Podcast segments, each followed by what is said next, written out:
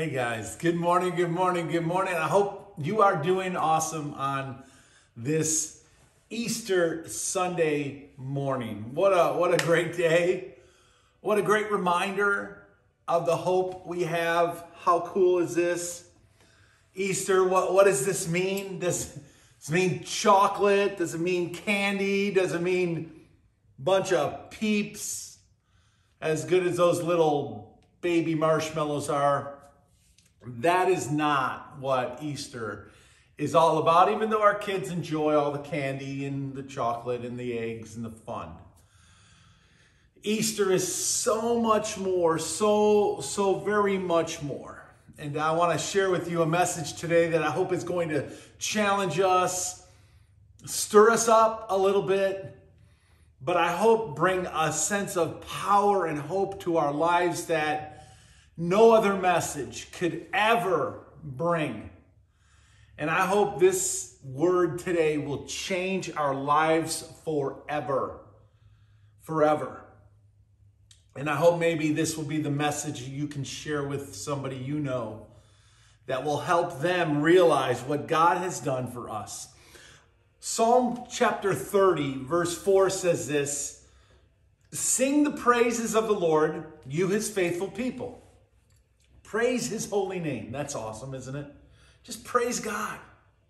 Praise God. No matter what, just praise the Lord. And he goes on to say, verse 5 For his anger, for God's anger lasts only a moment, but his favor lasts, lasts a lifetime.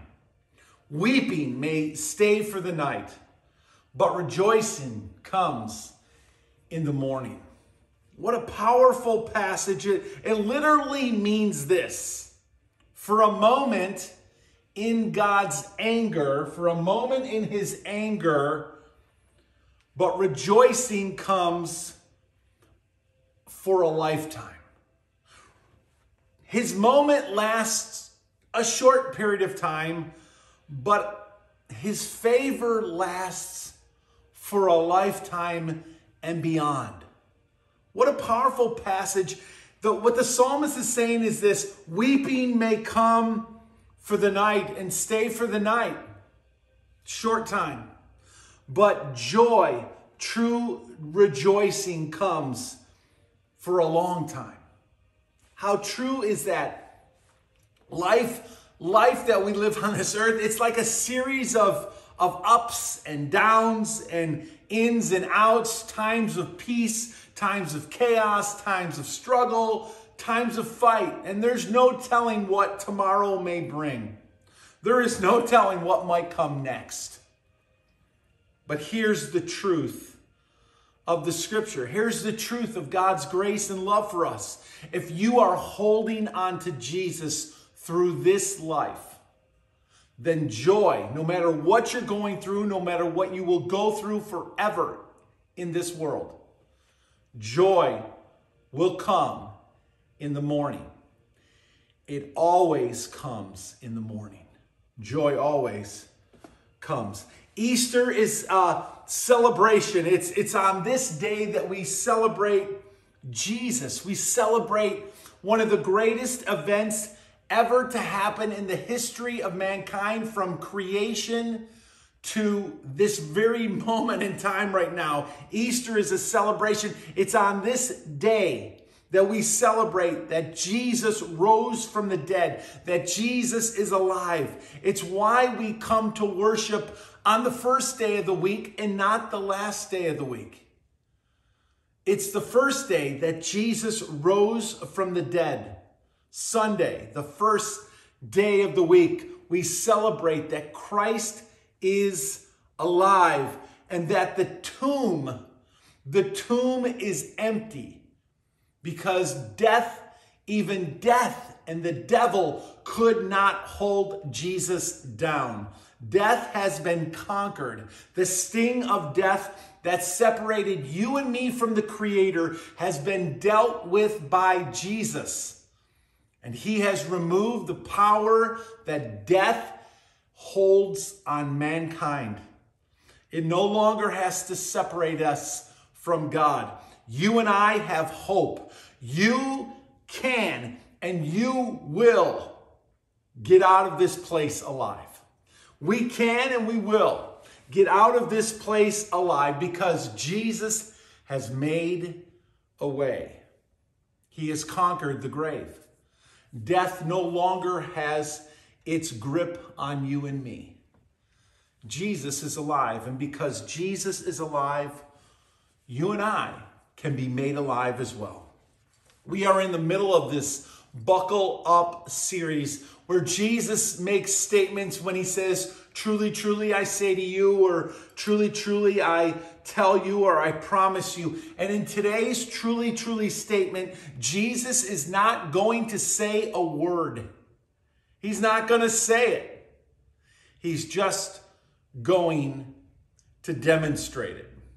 He's going to live it out. Without one word, Jesus is going to say a mouthful to you and to me today.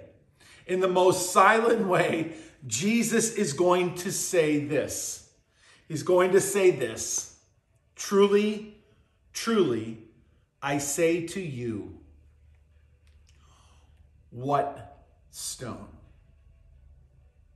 Would you pray with me? Father, I, I pray that in this, this time together, in these moments that we share, God, that you would speak very loud and clear to our hearts of just how much you love us and what you were willing to let your son go through that we might come back into a relationship with you. All that you have done, what you have provided, that we might have life and have hope for eternal life in heaven with you one day. Thank you, God, for the hope we have. Open our eyes, open our ears, open our hearts and our minds, God, to you right now, we pray.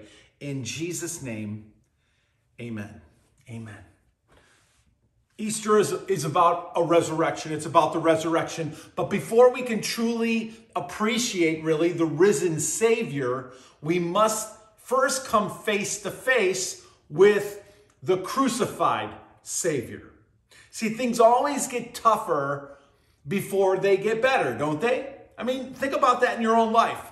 Things always get a little harder before they get better, whether it's a construction job or a reconstruction job or surgery or whatever it may be.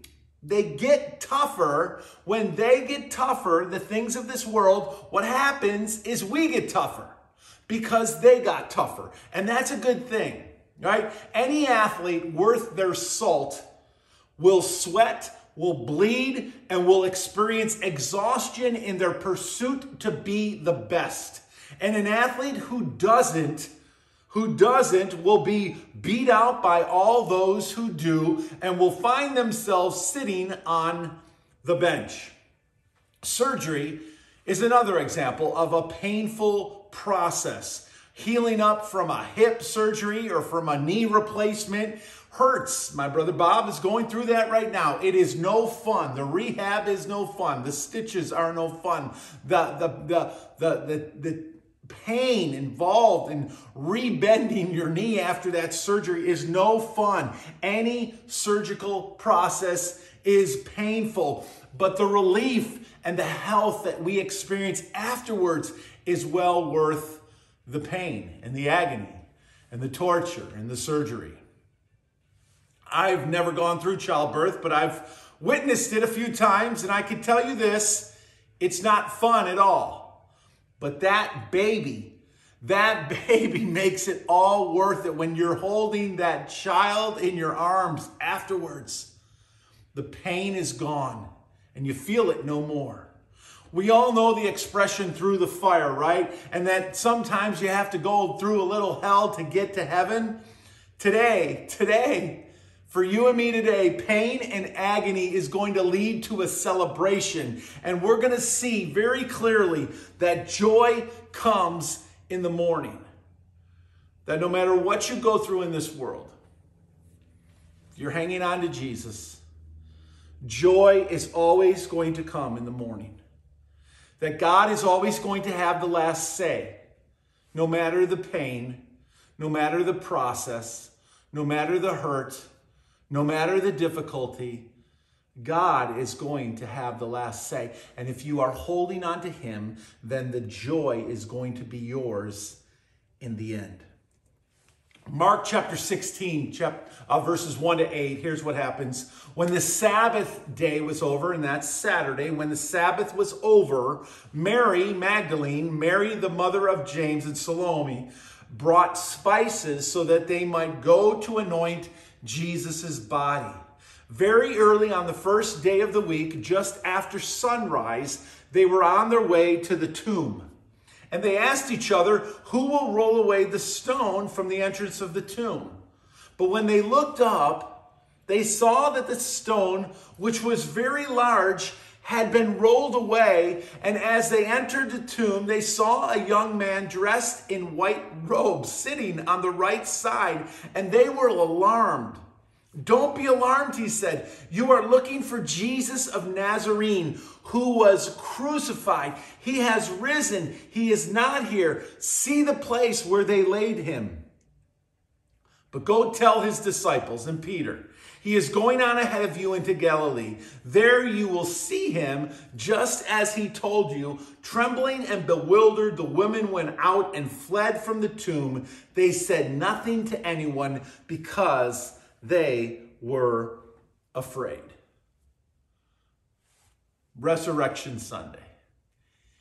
We call it Easter Sunday. We celebrate it with Easter eggs because the world has added all this extra hoopla to every holiday that we have. But Easter Sunday is not about a bunny, it is about Jesus Christ buried and raised from the dead. The last week of Jesus' life was a grueling week, the roughest week in all of history.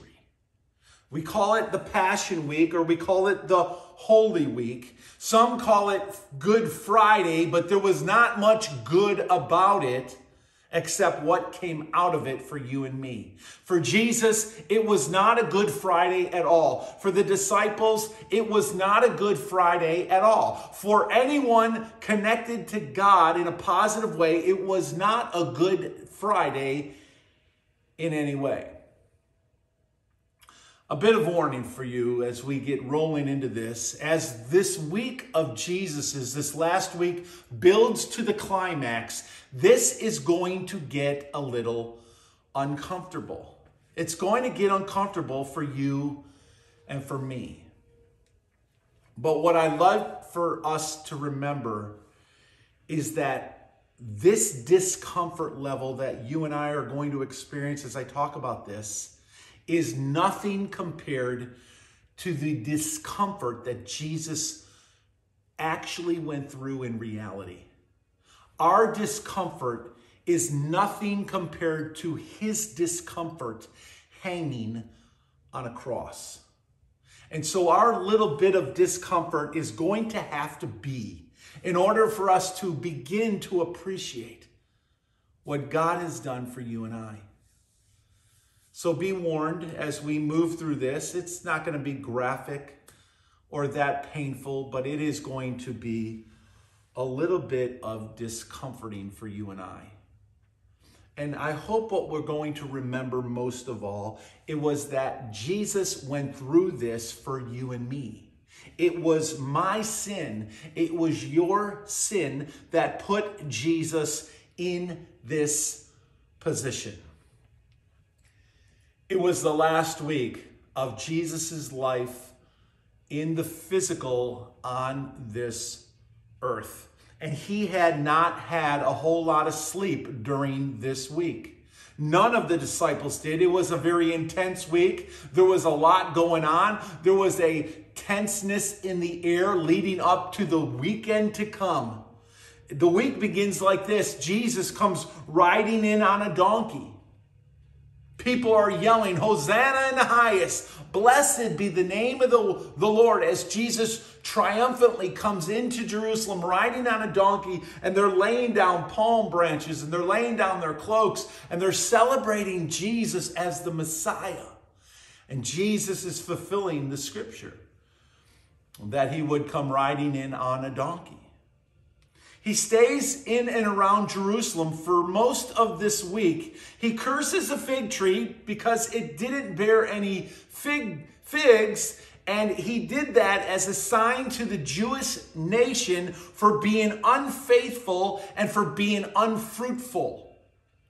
So, as a sign, he curses this fig tree. In this last week, he teaches many parables that all talk about what the kingdom of God is like. He, he is challenged by the Sadducees in this last week. They are the religious leaders of the day. And he denounces the Pharisees and the scribes, who are also Jewish leaders. On Tuesday of this week, Jesus is going to leave the temple area and he's going to go to Bethany. Judas begins to conspire against Jesus. And on Thursday, Jesus is going to go into the upper room with his disciples where he is going to wash their feet. He's going to share with them in this Last Supper where he's going to institute the new covenant in his blood and in his body. He breaks news that Peter is going to deny him, and he exposes Judas as the betrayer. The night has come. And they go out into the Garden of Gethsemane on Thursday night. Jesus is going to pray and what the Bible describes as sweat drops of blood pouring or oozing out of Jesus's body. You and I, when we're in intense heat or working out or, or working in the yard and we're sweating, it is wet and we get we get drenched in our sweat. The the droplets coming pouring from Jesus's pores are going to literally be of blood. As he in agony is praying to his father to remove this cup from him. But in the end Jesus is going to say not my will but yours be done Judas, in the moment, is leading a group of soldiers, Roman soldiers, to the garden because Judas knows where the disciples are going to go that night. And he leads this group of soldiers to the garden to where Jesus is. They have torches, they have swords, and these are Roman soldiers. They do not play games. Peter in the garden is going to draw his sword as Judas and the soldiers approach, and he is going to chop off the ear of the high priest's servant. His name is Malchus, and Peter is going to take his ear off because he misses his skull. And he chops off the ear instead. And Jesus is going to pick up the ear or the dangling ear, whatever the case was and Jesus is going to put it back on Malchus's head and heal his ear. Jesus is going to be arrested. Judas is going to walk up to Jesus and give Jesus the Judas kiss on the cheek, signifying to the soldiers that this is the one who is Jesus. And they are going to arrest Jesus and they are going to lead him away. Jesus is going to appear before Annas. He's going to prepare, be uh, brought to Pilate, to Caiaphas, to Herod, to the Sanhedrin, all in this Thursday night, early Friday morning, and then again back to Pilate.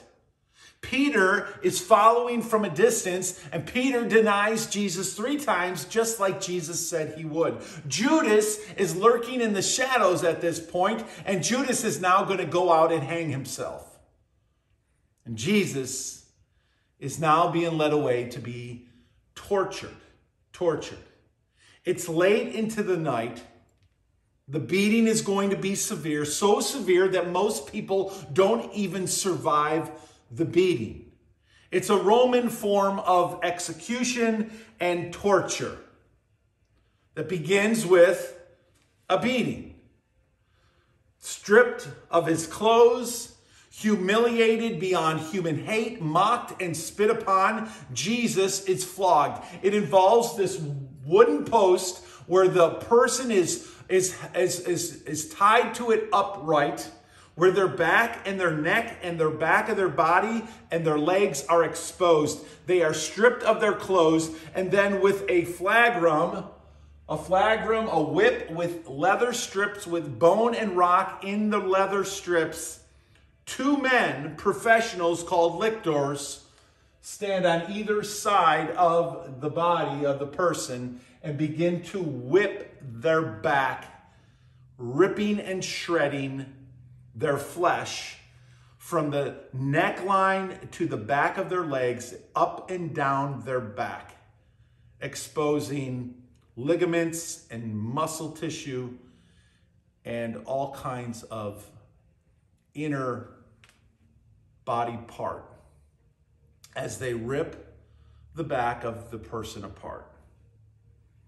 It's a scourging, it's a flogging. It's meant to kill, or it's at least meant to bring the person as close to death as they could get them. They didn't want to finish them off because they wanted that person alive when they went to the cross. Jesus then is made to carry his own cross through the streets of Jerusalem. The Via Dolorosa, it's called, a route that Jesus took from where he was flogged to where he would be executed, the place of the skull, also called Golgotha. The Via Dolorosa simply meaning the way of suffering or the way of sorrow. Jesus carries his cross. And Jesus is almost at the point of death. He has extreme exhaustion, no doubt, has set in. His blood loss has been severe. His body is probably trembling and going into shock. He can't even carry his cross the entire distance. And so they make a man by the name of Simon from Cyrene pick up the cross of Christ and, and lead Jesus to the place called Golgotha. There, Jesus is going to be nailed to the cross and suspended from the earth. It's Friday morning. It's been the hardest week in human history, the worst week in human history. There is no other week as evil and as hateful as this week has been. You know, you and I have tough weeks in our life. We experience tough times in the chaos of life, but we will never experience a week like this that Jesus went through for you and for me. For six long hours, Jesus is going to hang on a cross. He's executed or nailed to the cross at 9 a.m., and he isn't taken down until 3 p.m. The three hours from noon till 3 p.m. are hours of darkness. His final words from the cross at 3 p.m. are going to be, It is finished. Father, into your hands I commit my spirit. Jesus breathes his last breath, and the sky is going to go dark. The, it, this is the middle of the day. This is noon, and the, the sky is going to go dark. The earth is going to shake, rocks are going to split open, tombs are going to open, the curtain in the temple is going to be torn from top to bottom. And to be sure that Jesus is dead, a soldier is going to thrust his spear into the side of Jesus, hitting his heart and the sack around his heart as he pulls out water and blood is going to gush from Jesus' side. It was Friday and Jesus is now dead. It is finished. The Roman centurion confirmed his death, sent word to Pilate that Jesus was dead. Not a bone was broken. They didn't have to break his legs like they did probably to the other two that were crucified. Breaking their legs so that they could no longer hold themselves up so that they would just suffocate and die. The spear thrust into Jesus' side finished him off. And so Pilate gave Joseph of Arimathea permission to take the body and prepare it for burial. And so Joseph and his friends take Jesus down from the cross, clean up his body, cover it in linen, and prepare it for burial. And Pilate, Pilate has guards, Roman soldiers guard the tomb where Jesus is laid, and the stone is put in front of the tomb, and the stone is sealed with a Roman seal, and guards are posted outside the tomb to guard it so that nobody would mess with the tomb. It's Friday night. Friday had come, the week of agony and pain and misery, torture and hate is finished. Saturday comes and goes all day Saturday. Think about that for those early disciples. The guards guarded the tomb the religious leaders were thrilled that they had pulled off this execution of Jesus who caused them so much trouble. The devil rejoiced in the victory that he thought he had won. And the disciples, no doubt the disciples, were stunned, confused, and afraid, probably gathered in an upper room somewhere where they wondered what might happen to them. Wondering honestly, what just happened? Like for three years, we walked with Jesus. He did all kinds of cool things and miracles and healings. And now, in these last few days, their whole world got turned upside down, and Jesus was hanging from a cross before they knew it, and now buried in a tomb, and three days have gone by. Friday and Saturday. And then came Sunday morning. Sunday morning, and early on the first day of the week, while it was still dark, right? Mary Magdalene and some other woman, they go to the tomb. They bring spices because they're going to anoint Jesus' body. There's a stone in front of the tomb and it's huge. And so they're wondering uh, how they're going to move it. Maybe the guards would help them. Matthew describes what happens next like this Matthew chapter 28, verse 2.